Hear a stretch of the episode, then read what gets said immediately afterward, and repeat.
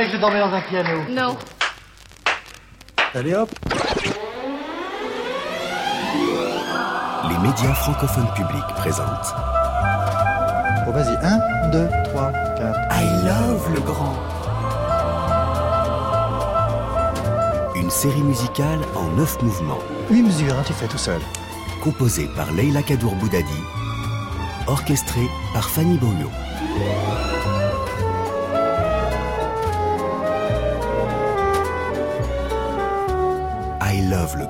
Michel, s'il te plaît. Sur France Inter. Prenons un musicien de 20 ans, déjà célèbre dans le monde des variétés, Michel Legrand, auteur de plusieurs best-sellers du disque Micro-Sillon, de musique de ballet, arrangeur plein d'idées et d'audace dont nous entendons actuellement une partition et qui nous livre son sentiment avec sincérité. Michel Legrand, je vous ai demandé de venir à ce micro pour représenter la musique qui a 20 ans. Et je voudrais savoir si, à votre point de vue, il existe un mal du siècle que toutes les générations croient ressentir.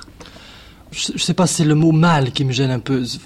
C'est un grand carrefour, je trouve. Pour un jeune musicien, je crois aujourd'hui, euh, on doit chercher où se diriger, on doit chercher que faire, que dire, que donner, que l'issue. Enfin, on la voit pas, on la voit mal. Pour un musicien symphonique, il est très difficile d'être joué, il est très difficile d'avoir une audience, il est très difficile de gagner sa vie.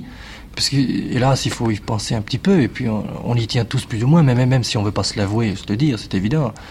Et beaucoup de musiciens euh, s'orientent vers la musique légère, la musique de jazz, la musique la musique beaucoup plus petite, évidemment.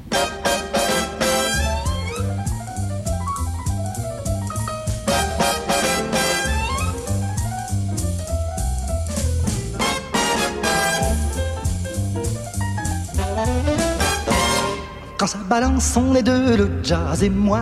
Je crois même qu'on est trois. La contrebasse, la batterie, le jazz et moi. Ça fait déjà plus que ça. Le vibraphone, les trombones, le jazz et moi. Quand on s'est donné le la, il ne manque plus que les trompettes. Et puis voilà, ça me cogne dans les doigts.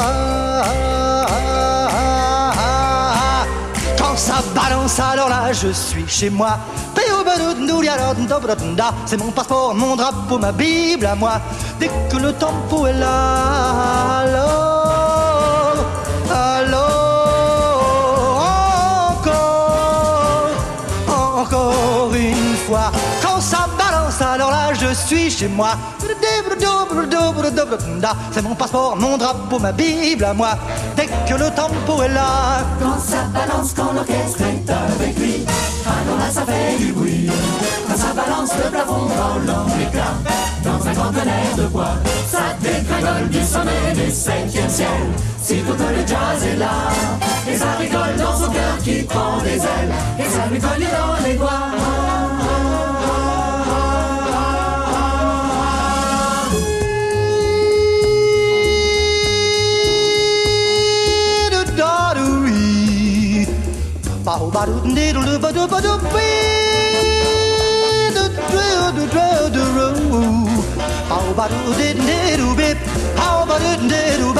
Quand ça balance, alors là je suis chez moi.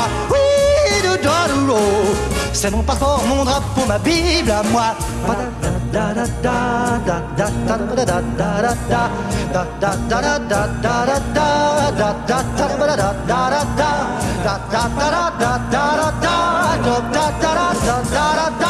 Quand ça balance, alors là je suis chez moi. C'est mon passeport, mon drapeau, ma Bible à moi. Oh,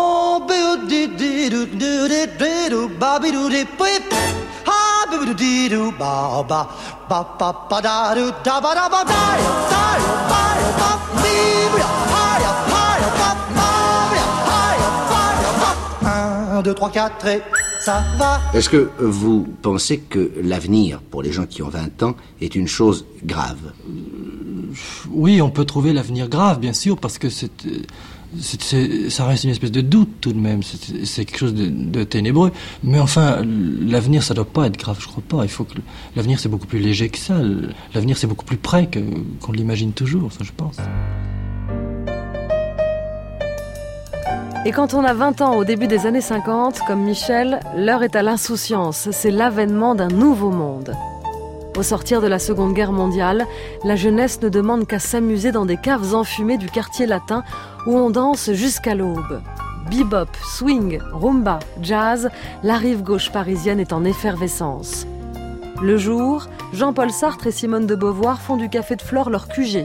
La jeunesse noctambule les regarde intrigués, mais de loin, trop occupés le soir venu à courir d'un cabaret à l'autre. L'écluse, la rose rouge ou encore le Méphisto voient apparaître des artistes qui deviendront bientôt des monuments de la chanson française. Dans les rues de Saint-Germain-des-Prés, la nouvelle génération est là. Juliette Gréco, Léo Ferré, Catherine Sauvage, Georges Brassens, Jacques Brel, Barbara, les frères Jacques, Mouloudji, Charles Aznavour, Anne Sylvestre, sans oublier Boris Vian et Serge Gainsbourg. C'est à cette époque pleine de promesses que Michel Legrand croisera la route de beaucoup d'entre eux, et cela grâce à une rencontre, celle de Jacques Canetti, le début d'une belle histoire.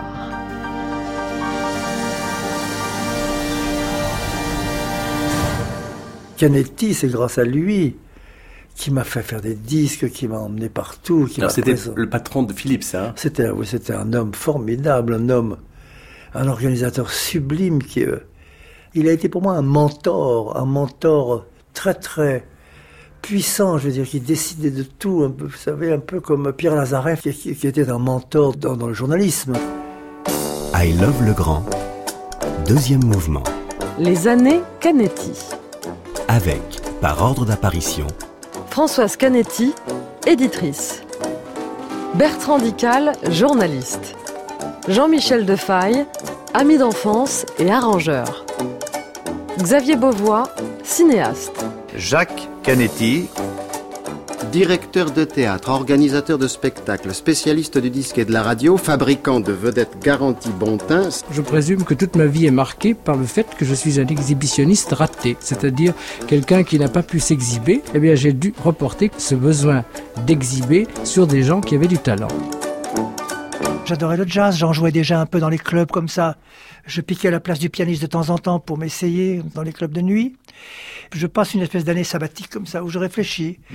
Qu'est-ce que je vais privilégier Dans quelle direction? Je vais devenir quoi Un compositeur classique, symphonique? Ils sont ennuyeux. Et puis, tout à coup, j'ai une sœur chrétienne qui chante. Alors, elle chante, alors je l'accompagne bien sûr au piano. J'étais un formidable pianiste, que j'avais beaucoup travaillé, tout ça. Et puis, tout à coup, elle dit, tiens, euh, on en parle à notre père Raymond. Elle avait monté un petit groupe avec une copine à elle de duo. Je les accompagnais. Et Canetti les a engagés immédiatement pour faire une tournée où elle chantait tous les soirs. Elles, elles avaient un numéro qui s'appelait Les Philippines. Et moi, j'étais au piano. Et c'est là où il m'a entendu pour la première fois, Jacques. La radiodiffusion française présente d'importants extraits du spectacle donné actuellement au Théâtre des Trois Beautés à Paris, direction Jacques Canetti. Voici les Philippines. Nous, nous étions deux garçons, deux filles. Notre cas devint délicat. Jacques Canetti, mon père, est directeur. Il a créé un petit théâtre qui s'appelle le Théâtre des Trois Baudets. Et dans ce théâtre, il recherche un pianiste. Et donc, il va téléphoner à tous les gens qu'il connaît. Il cherche un très très bon pianiste. Et il rencontre Raymond Legrand, le père de Michel Legrand, qui est un personnage que mon père avait bien connu. On connaît malheureusement l'absence de père de Michel Legrand. Et paradoxalement, Raymond Legrand dit à, à mon père, Jacques Canetti, écoute Jacques, tu veux vraiment un pianiste qui a du talent? Prends mon fils Michel, c'est le pianiste le plus doué que je connaisse. Et mon père va rencontrer Michel Legrand, qui fait ses études chez Nadia Boulanger, qui est à l'école de la musique classique, qui est à l'école de la composition avec une femme extraordinaire. Et il va décider, Michel, alors qu'il étudie dans la journée, il va le décider à devenir pianiste du théâtre des Trois Baudets. J'étais un, un excellent pianiste à l'époque et j'ai commencé à accompagner des chanteurs, des solistes ou des comme ça. J'ai accompagné Henri Salvador, j'ai accompagné Juliette Gréco, j'ai accompagné Catherine Sauvage. Et c'était très amusant, je veux dire, pour un jeune homme seul qui, se balade tout le temps de par le monde, enfin, entre le Japon et le... C'est, drôle, je veux dire, c'est amusant, être tout le temps en avion, tout en voyage, c'était pas tant. Voici ce soir dans la coquette salle du théâtre des Trois Baudets, située au pied de la butte Montmartre, à l'angle du boulevard de Clichy et de la rue Coustou, c'est-à-dire en plein cœur du Paris qui rit. Et l'on rit aux Trois Baudets. Toute petite fille, j'allais au théâtre des Trois Baudets. C'était un endroit magique. C'était un petit théâtre de 247 places dans lequel euh, des artistes, des auteurs, compositeurs, interprètes, des musiciens démarraient et chantaient longtemps. C'était pas un concert comme on fait aujourd'hui, mais ils s'installaient dans cette salle. Et Michel Legrand était au piano. C'était un petit piano droit. Je sais que je vois Michel Legrand et que je vois aussi en même temps Darry Cole. Tout spectacle commence par une ouverture. Allegro par Darry Cole au piano. Darry Cole. Allô Voilà, ils étaient tous les deux à tour de rôle pianiste au Théâtre des Trois Baudets. Il y en a un qui jouait avec une aisance, euh, qui jouait d'oreille, qui pouvait improviser, c'était Michel. Puis il y a Darry Cole qui était une sorte de Un chacal. personnage euh, poétique euh, qui accrochait un fil euh, sur le petit piano droit du Théâtre des Trois Baudets sur lequel il faisait sécher ses chaussettes. J'ai réussi à le dire, formidable. Et puis vous Ah ouais. Oh, J'adorais Dari. Je veux dire, j'ai connu Dari en 1951, je crois, j'avais 19 ans. Canetti, qui m'avait déjà entendu jouer un petit peu comme ça, il m'a dit écoutez, euh, je- j'organise une grande tournée de deux mois et demi et je vais vous engager comme pianiste pour la tournée. Alors il y aura deux pianistes, il y aura vous et Dari Cole. Et Dari, à l'époque, ne faisait que du piano. Et voilà le piano Ah, voyons l'objet un peu.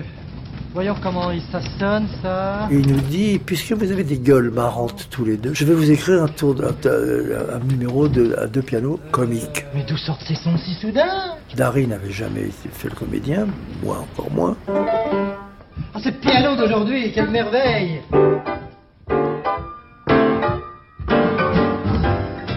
Oh, c'était pas un triomphe. Et Dari, c'est comme ça qu'il a commencé à parler en scène.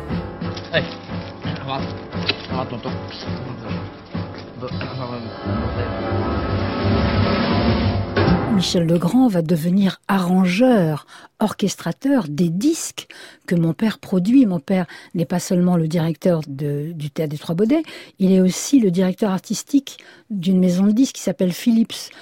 C'est un petit peu l'ancêtre d'Universal, voilà. Et dans cette maison de disques, il y a des interprètes euh, qui chantent des chansons de Léo Ferré. Je pense bien sûr à Catherine Sauvage. Et mon père va confier à Michel Legrand le soin d'orchestrer des chansons de, bon, de Léo Ferré.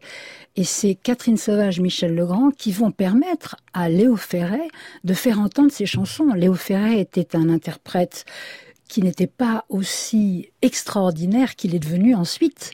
Et chanté par Catherine Sauvage dans cette espèce d'écrin de force que Michel Legrand donne à ses chansons permet à ses chansons de devenir, euh, ils ont le Grand Prix du disque en 1952, ils sont programmés partout.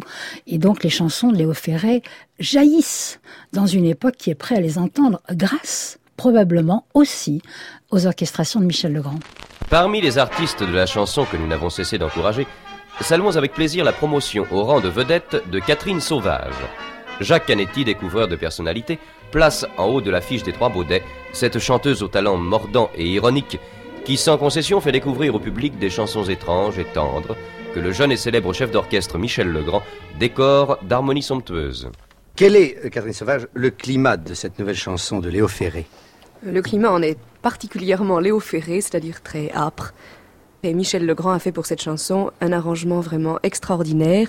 Et aux Trois Baudets, je chanterai cette chanson euh, sur l'arrangement de Michel Legrand.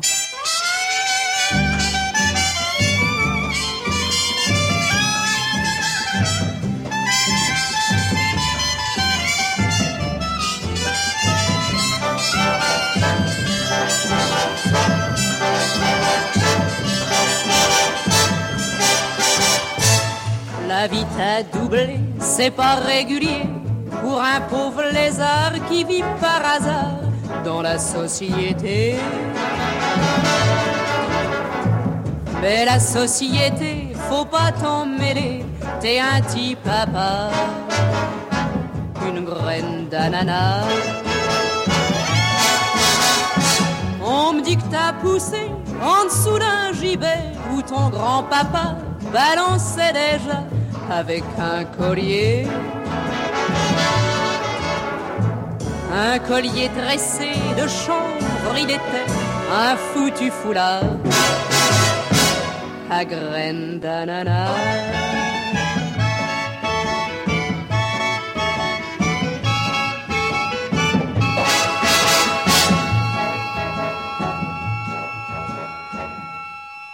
Peu peu, j'ai travaillé au disque, et puis des gens de disque ont entendu et ont commencé à me demander. Et je- j'étais, je suis devenu rapidement un, orchestrateur de disques fameux, enfin, ou fumeux selon le cas, parce qu'à l'époque, vous savez, moi, j'ai passé ma vie à faire exactement ce que j'avais envie de faire.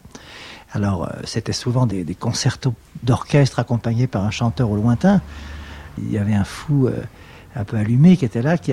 C'est- C'était moi, j'ai fait des tas de choses comme ça, je me suis beaucoup, beaucoup amusé. C'était un programme, c'était une époque très, très belle pour le disque. Parce que c'était en tout cas violent, original, pour sûr. Moi, je, je- je n'aime pas euh, faire des choses euh, à la facilité. J'aime tout à coup, il faut que j'invente quelque chose. S'il n'y a pas un nouveau son, alors, si c'est pas original, c'est pas. S'il n'y a pas des, des- des choses qu'on n'a pas fait avant, ça m'amuse beaucoup moins. Je voudrais vous faire entendre d'autres versions de Mes deux thunes dans le bastringue par euh, Catherine Sauvage. Mets de thunes dans le bastringue, histoire d'ouvrir le bal. Pose ton cafard sur le zinc et t'auras du bonheur. Cette orchestration ne manquera pas de vous surprendre. Bo- Boris Vian. Je trouve qu'il y a exactement entre l'orchestration de Michel Legrand et la musique de Jean Constantin euh, le décalage qu'il y a entre les paroles astucieuses de Constantin et son air euh, qui veut faire semblant d'être un petit air facile. Euh, il y a de la parodie dans l'air dans l'orchestration de Michel Legrand. On entend un vieux rappel de Tiger Rag et tout ça. Et je crois que Michel Legrand se situe très exactement dans la lignée des musiciens modernes en ce sens, c'est qu'il a fait une orchestration qui fait le même gag que les paroles de Constantin sur sa musique.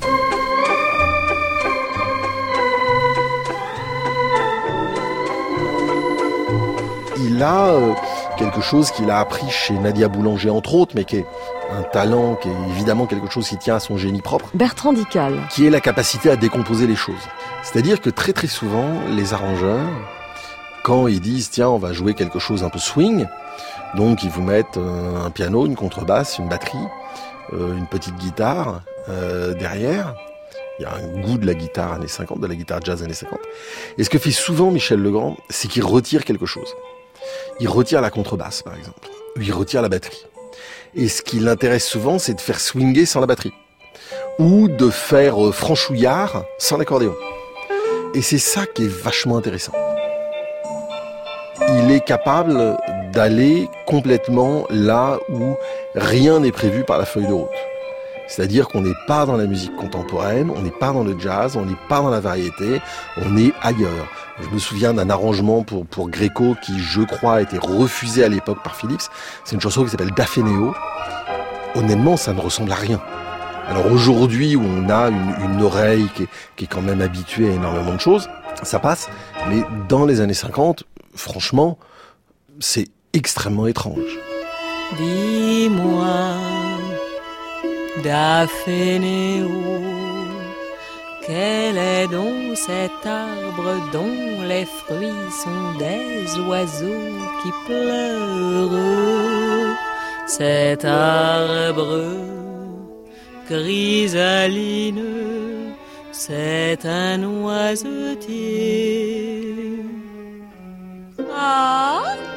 Ces chansons vont Françoise Canetti parvenir au public, vont envahir les bon les oreilles des gens. C'est-à-dire ces chansons qui étaient jusqu'à présent, euh, je dis pas pas populaires, mais euh, difficiles à faire passer, vont passer le cap.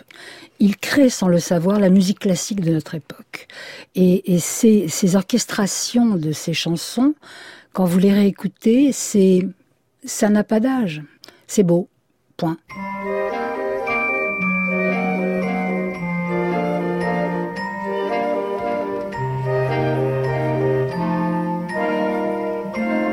Je me souviens d'un coin de rue aujourd'hui disparu. Mon enfance jouait par là, je me souviens de cela. Un jour, il m'a téléphoné, il m'a dit non, j'ai j'ai beaucoup d'arrangements à faire, je suis à la bourre, il faut que tu m'aides. Viens Jean-Michel Defaille, ami d'enfance et arrangeur. En fait, moi, je devais faire vraiment que du classique. Bon, c'est bien joli, mais quand on sort du conservatoire, faut gagner sa vie. Et alors Michel il m'a tout de suite mis le pied. Il m'a dit si tu veux gagner un petit peu de sous, lui il a commencé plutôt euh, à se prostituer parce que pour les classiques on se prostituait. Ah bah à cette époque-là c'était très cloisonné. Pour les, les gens classiques, ceux qui faisaient de la variété ou du jazz, c'était euh, le rebut quoi. Oui oui. À ce point-là. Ah oui c'était à ce point-là. Oui oui. Il y avait quand même une originalité. Oui, il y a, il y a des, des- des arrangeurs qui étaient bien, mais qui faisaient euh, ce qu'on appelle un peu de la soupe. Les violons à l'unisson, enfin, vous avez, voilà. Vraiment le truc pour la- le gros public. Ce qu'on appelle de l'eau tiède, quoi. Alors que le grand et vous, On c'était... faisait pas de l'eau tiède, c'était plutôt de l'eau bouillante par moment. C'est plus, plus recherché du point de vue harmonique, du point de vue euh, rythmique. Enfin, voilà. Il y a des trouvailles, si vous voulez, voilà. Pianiste accompagnateur, orchestrateur, arrangeur, Michel gravit les échelons à vitesse grand V. Jacques Canetti lui donne carte blanche au point même de le laisser travailler avec son concurrent de l'époque, le producteur Eddie Barclay. Les deux hommes sont amis, ils composent ensemble une musique pour Catherine Sauvage. Eddie Marnet se charge des paroles, ce sera la valse des lilas. La première chanson de Michel traversera l'Atlantique, Sarah Vaughan, une des plus belles voix du jazz, la reprendra, suivra Miles Davis, un standard du jazz est né, rebaptisé aux États-Unis Once Upon a Summertime.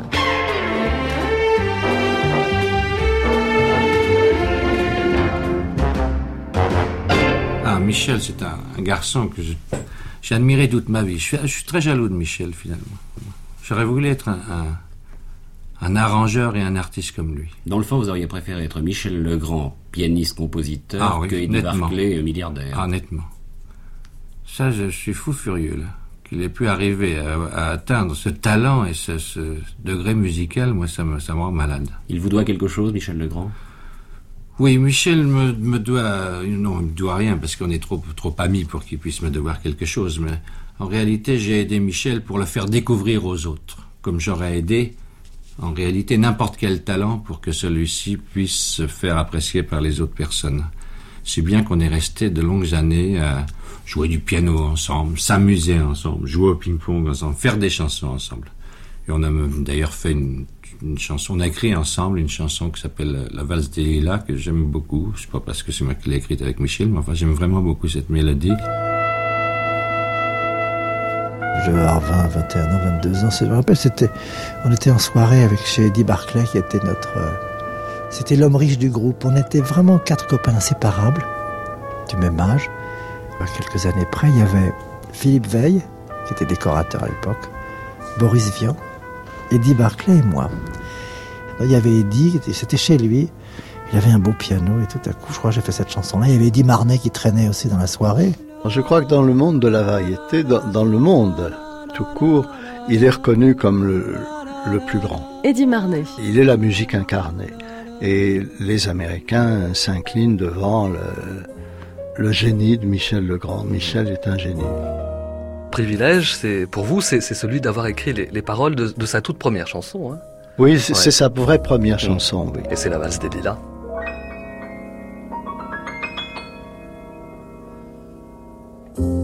On ne peut pas vivre ainsi que tu le fais d'un souvenir qui n'est plus qu'un regret sans un ami et sans autre secret qu'un peu de larmes. Pour ces quelques pages de mélancolie, tu as fermé le livre de ta vie et tu as cru que tout était fini.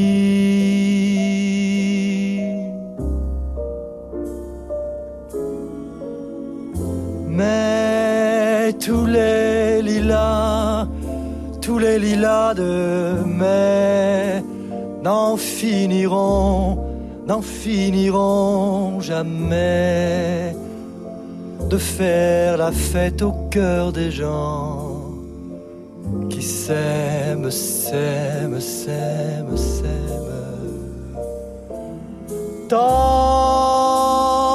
que tournera, que tournera le temps jusqu'au dernier, jusqu'au dernier printemps.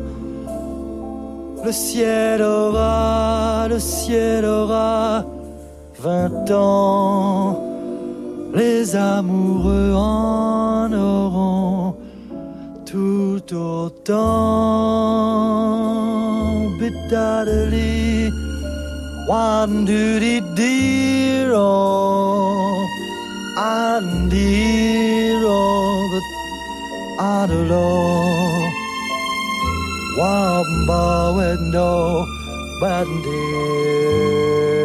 da da da da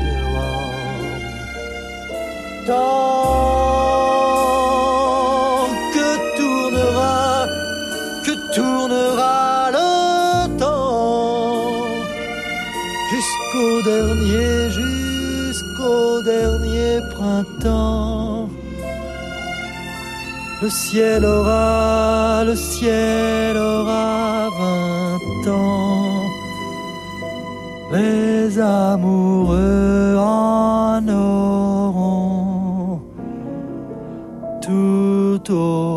autant.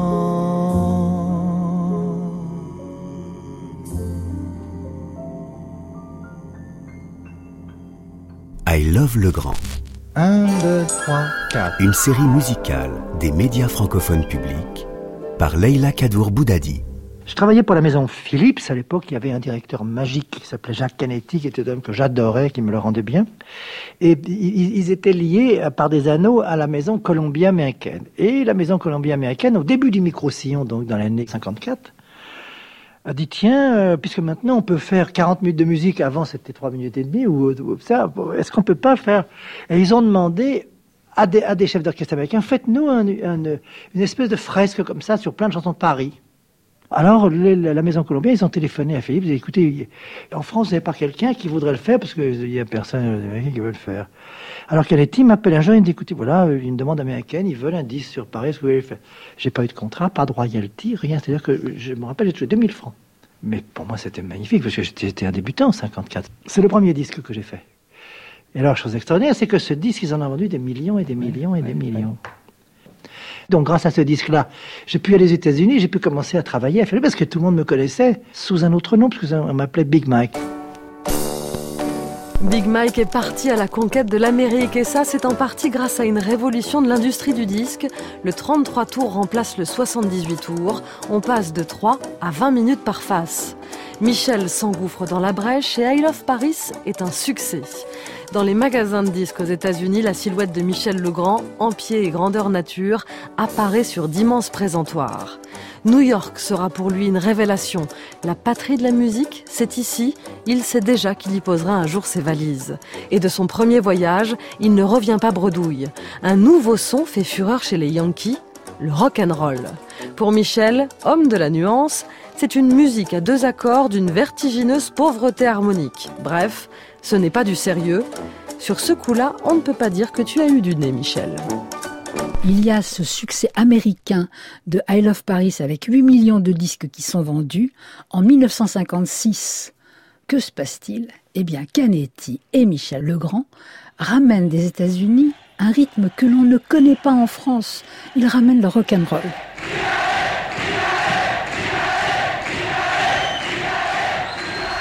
C'est le début du rock and roll aux États-Unis. Il y avait un orchestre qui, pour la première fois, faisait un rock qui s'appelait Rock Around the Clock. Bill Haley, c'était. Bill Haley, voilà, merci. One, two, three o'clock, four o'clock, rock. Five, six, seven o'clock, eight o'clock, rock. Nine, ten, eleven o'clock, twelve o'clock, rock. We're gonna rock around the clock tonight. What you glad to ride song? Join me home. We'll have some fun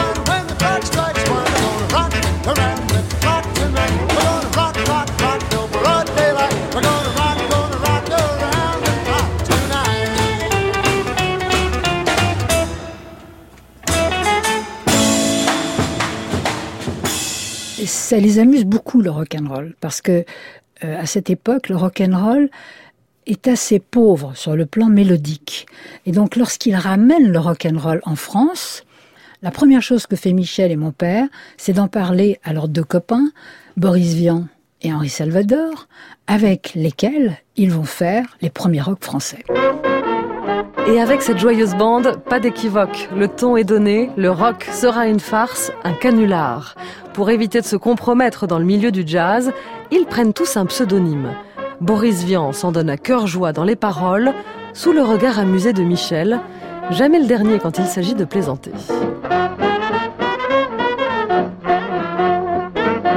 Je nous vois encore avec Boris tous les deux euh, assis devant le piano en train de délirer, en pleurer de rire comme ça lorsqu'il lançait euh, des choses comme Va te faire cuire un œuf ou bien, euh, bien rock'n'roll mops, enfin ce qui était vraiment irrésistible. On s'amusait vraiment comme des collégiens et je crois que c'est le résultat d'un boulot de collégien, enfin notre petite aventure.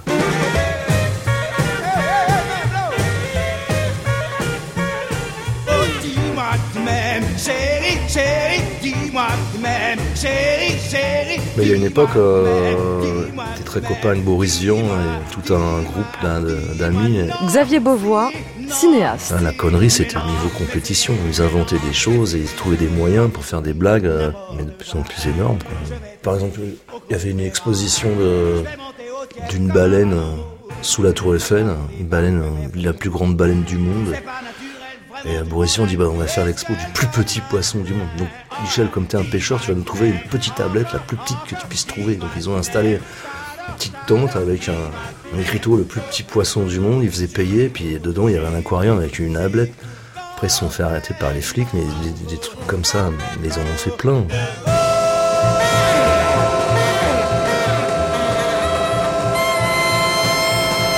Ça nous a amusé, il faut être honnête. C'est-à-dire qu'on n'a pas été fasciné par le rythme parce qu'il n'y a rien de nouveau. Et alors en rentrant, euh, Jacques m'a dit, bah, écoutez, pourquoi on ne s'amuse pas à faire comme ça quatre chansons?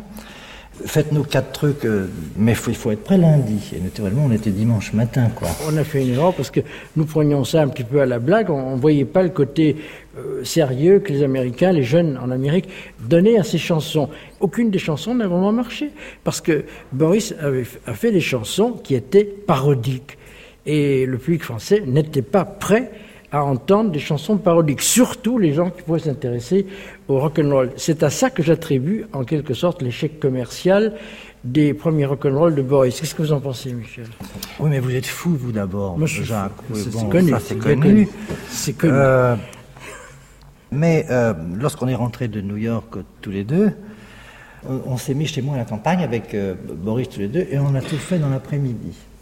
Je vous dis pas ce qu'on a fait d'autre dans l'après-midi. On a été à la pêche, on a beaucoup parlé, et puis quand vraiment il ne nous restait plus que le temps technique d'écrire les chansons, on, les a commencées. Après avoir pêché, ah bah, bien sûr, euh, de toutes les manières. Vous, vous pensez bien, bien sûr. les paroles de ces chansons été longuement mûries, on y sent beaucoup de réflexion. Rock'n'Roll Mops, par exemple, qui nous a bien fait rire quelques minutes. Inspiration alimentaire.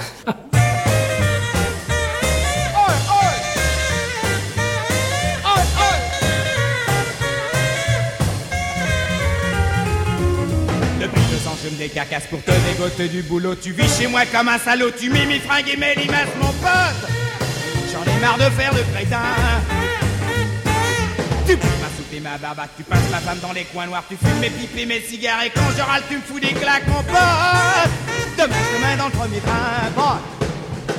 Oh, va te faire cuire un œuf, mais va te faire cuire un œuf, mais et surtout ne reviens pas, car si tu reviens, j'en fais le serment. Tu repartiras les pieds devant. T'as fini de manger ton pain blanc. Tu peux aller me Non, c'est vrai. Et puis alors après, euh, Jacques, moi, on, s'est réunis, on s'est dit, bien, on, va les faire chanter par Henri Salvador. Car c'était vraiment le, chanteur idéal. Quoi. Il, il swingait vraiment beaucoup, il avait une mise en place formidable, il avait vraiment le style parfait pour ça. Mais il manquait de courage. Il n'a pas cru que ça marcherait. Il a demandé qu'on lui donne un autre nom. Ah pour le cas où ça ne marcherait pas. Boris, qui était vraiment très inventif, a trouvé un merveilleux nom. Henri Cording. Henri Cording. Et moi j'avais un autre nom, il m'avait appelé Big Mike, je ne sais pas Big quoi. Mike. c'est ça. Ce qui est curieux, c'est que sur la pochette de ce disque, derrière le texte, où on voit euh, en recording. Il est écrit euh, euh, une, une série de choses certainement très justes sur euh, l'activité d'un recording euh, allant sur la Napurna et cheval. à cheval. Euh, mais il est dit aussi que si certains remarquent une certaine analogie entre la voix d'un recording et d'un autre Henri, un certain Salvador, euh, Euh, ça. voilà tout. Et vous avez signé, si la mémoire est fidèle, Oui, absolument. Jacques Canetti a signé, mais Jacques c'était K. Netti.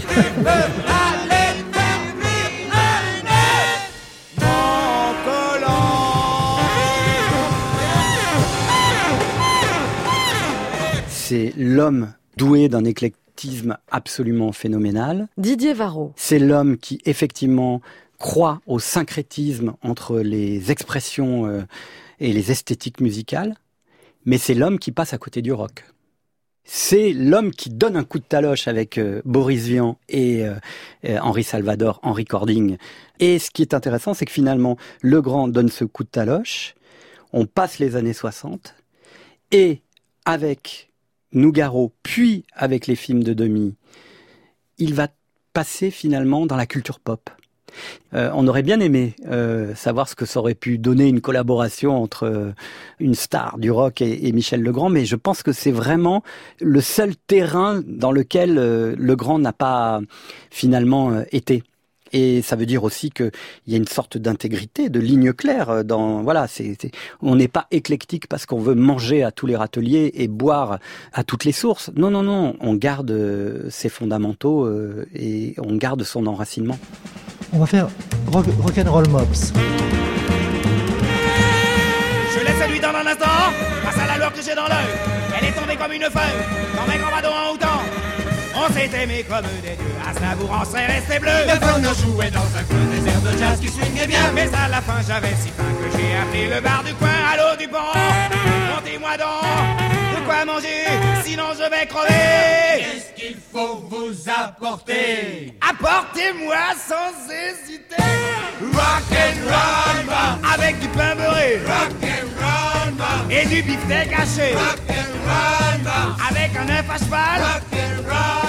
Je me sens cannibale Des escalopes de kangourou, du sauciflard, de sapajou, du foie de lion au salsifis, de la tête de la refrit confit et dans un plat.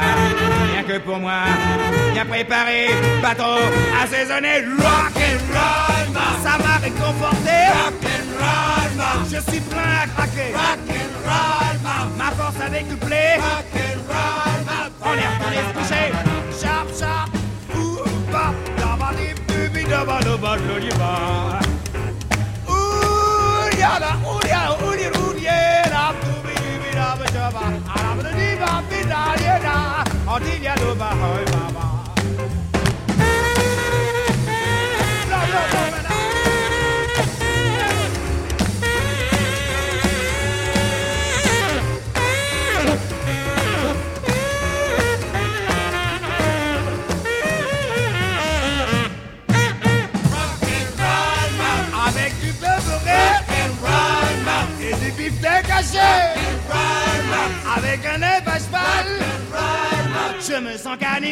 Des escalopes de kangourou, du sauciflard, de sapajou Du foie d'oignon. Au salsifis, de la tête de la refrit confit Et dans un plat, rien que pour moi Bien préparé, bateau assaisonné. Ça m'a réconforté Je suis plein à craquer. Ma force a décuplé. On est retourné se coucher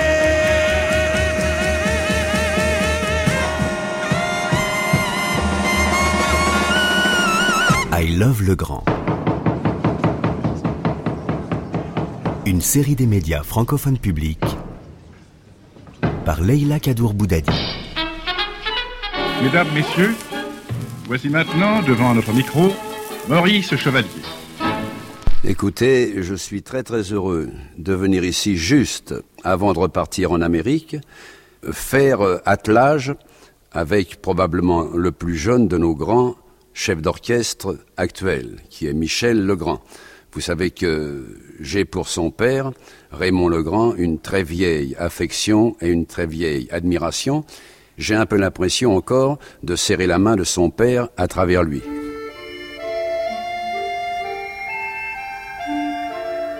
Et dans ces mêmes années, en 55, Jacques Canetti fait signer chez Philips Maurice Chevalier, une star de l'ancien monde qui a besoin d'un petit coup de jeune. Chevalier a 67 ans, ses plus grands succès sont derrière lui. Pas de doute, c'est une mission pour Magic Mike. Il se met alors au service de cette icône. Chevalier est invité aux États-Unis, il n'y a plus mis les pieds depuis quelques années, il lui était interdit d'entrer sur le territoire pour s'être prononcé contre les armes nucléaires. Retour en fanfare pour l'homme au canotier, on lui a réservé un grand show, la première émission en couleur de la télévision américaine, et Michel Legrand est à ses côtés. La première fois que je suis allé à New York, j'étais le chef d'orchestre de Maurice Chevalier à l'époque, c'était en 50, euh, je sais pas, 4, 5. Et c'est Chevalier qui m'a demandé, il m'a dit voilà mon cher, je, je fais un spectacle de télévision à New York, c'était le début de la télévision en couleur aux États-Unis, Et est-ce que, vous, est-ce que vous viendriez diriger avec moi? Et c'est la première fois qu'il m'a emmené à New York. Allô, l'Inter? Je voudrais New York. Pourrais-je parler à monsieur Michel Legrand? Michel Legrand, Big Mich, le, le jazzman français Maurice Chevalier prépare sa rentrée à Paris à l'Alhambra, qui est une grande salle à l'époque de 2800 places. Et donc il va confier à Michel Legrand le soin de voilà d'orchestrer tout son spectacle. Il y a une profonde admiration de Maurice Chevalier à l'égard de Michel Legrand. Maurice, il a à cette époque 64-65 ans et il se rend compte qu'il a besoin d'éléments plus jeunes pour pouvoir réorchestrer ses chansons euh, Prosper Youpla Boom, euh, Ma pomme, euh, Sous les toits de Paris. Enfin, il y a plein de chansons de, Maurice Chevalier qui ont besoin d'être revisitées avec une oreille plus jeune vous entendez en ce moment l'orchestre de Michel Legrand qui répète. Il est sur la scène de l'Alhambra Musical, ou plutôt de l'Alhambra Maurice Chevalier, qui fait sa réouverture quand Jacques Kennedy. Le 28 septembre, le vendredi 28 septembre, l'Alhambra devient l'Alhambra Maurice Chevalier et présente à cette occasion un spectacle dont nous sommes tous fiers. C'est un spectacle d'équipe qui permet de montrer pour la première fois à Paris un, un, spectacle ayant une unité complète dans le style et dans le ton, cette unité étant en quelque sorte établie par la présence de Michel Legrand et son orchestre. Allons-y. Eh bien maintenant, nous allons quitter euh, le plateau pour rejoindre Maurice Chevalier qui va quitter, lui, sa loge. Oh, le programme est extraordinaire. Nous avons le meilleur musicien moderne de France qui s'appelle Michel Legrand, qui est un tout jeune homme, qui est non seulement un orchestrateur, mais un chef d'orchestre extraordinaire et qui est déjà populaire dans le monde entier. Michel Legrand, indiscutablement, va être une des lumières de la musique moderne dans le monde. C'est totalement oublié aujourd'hui, mais Maurice Chevalier, c'est un révolutionnaire. Bertrand Dical, journaliste. L'américanisation de la culture française, ça commence avec Maurice Chevalier, qui réadapte du ragtime américain et tout ce qui est le plus moderne, le plus nouveau. Et, et Maurice Chevalier, sans une évidente proximité entre Michel Legrand et lui, d'abord par le fait qu'ils ont commencé très très jeunes euh, à travailler, à plonger dans la musique, et sur le fait que euh, Michel Legrand, comme Maurice Chevalier, arrive très très bien à mettre quelque chose de totalement neuf dans une forme très ancienne. Et dire que quand Maurice Chevalier arrive avec son accent comme ça, parigo, etc., c'est pas du tout de la chanson parisienne. Il invente un genre complètement nouveau et tout le monde croit que c'est une tradition parisienne. Et c'est un peu ce que fait Michel Legrand. Plus le fait que dans les années 40-50, il s'est passé quelque chose avec la variété française, qui est que la variété française a changé de rythme. Avant, elle était massivement à deux temps, puis elle est passée à trois temps. Des valses tout le temps, des chansons qui guinchent. Et Michel Legrand, il prend la valse musette, Berlioz et Chopin et le jazz américain, et il en fait sa sauce à lui. Et c'est un peu une révolution comme celle de Maurice Chevalier. On a l'impression que c'est un cliché, on a l'impression que c'est immobile, alors qu'en fait c'est vraiment révolutionnaire.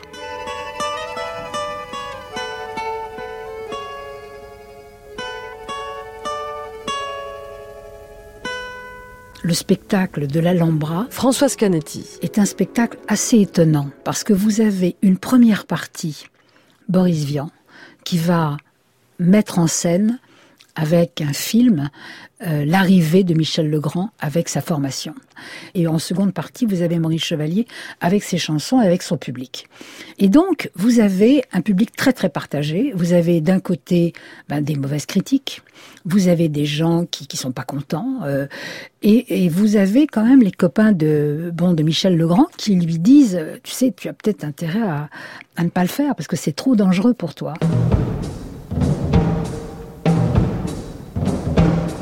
Oui, oui, je me rappelle, on, avait, on était 35, on avait 35 cuivres.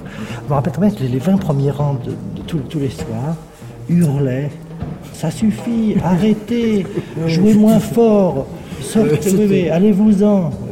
Vous avez été descendu en flammes par deux journalistes dont l'un vit toujours. Il a dit, je me rappelle, il a dit Michel Legrand confond la musique et les fonderies du Creusot. Et donc c'est assez difficile. Le public de, Maurice Chevalier n'aime pas forcément ce que euh, Michel Legrand lui propose. Je vous donne un exemple. Porcelaine de saxe en jazz, Debout les morts composé par Michel Legrand avec son orchestre de jazz, trombone à tout faire, délirium très mince, c'est-à-dire voilà, ce sont quelques-uns des airs que Michel Legrand joue avec sa formation de 30 musiciens.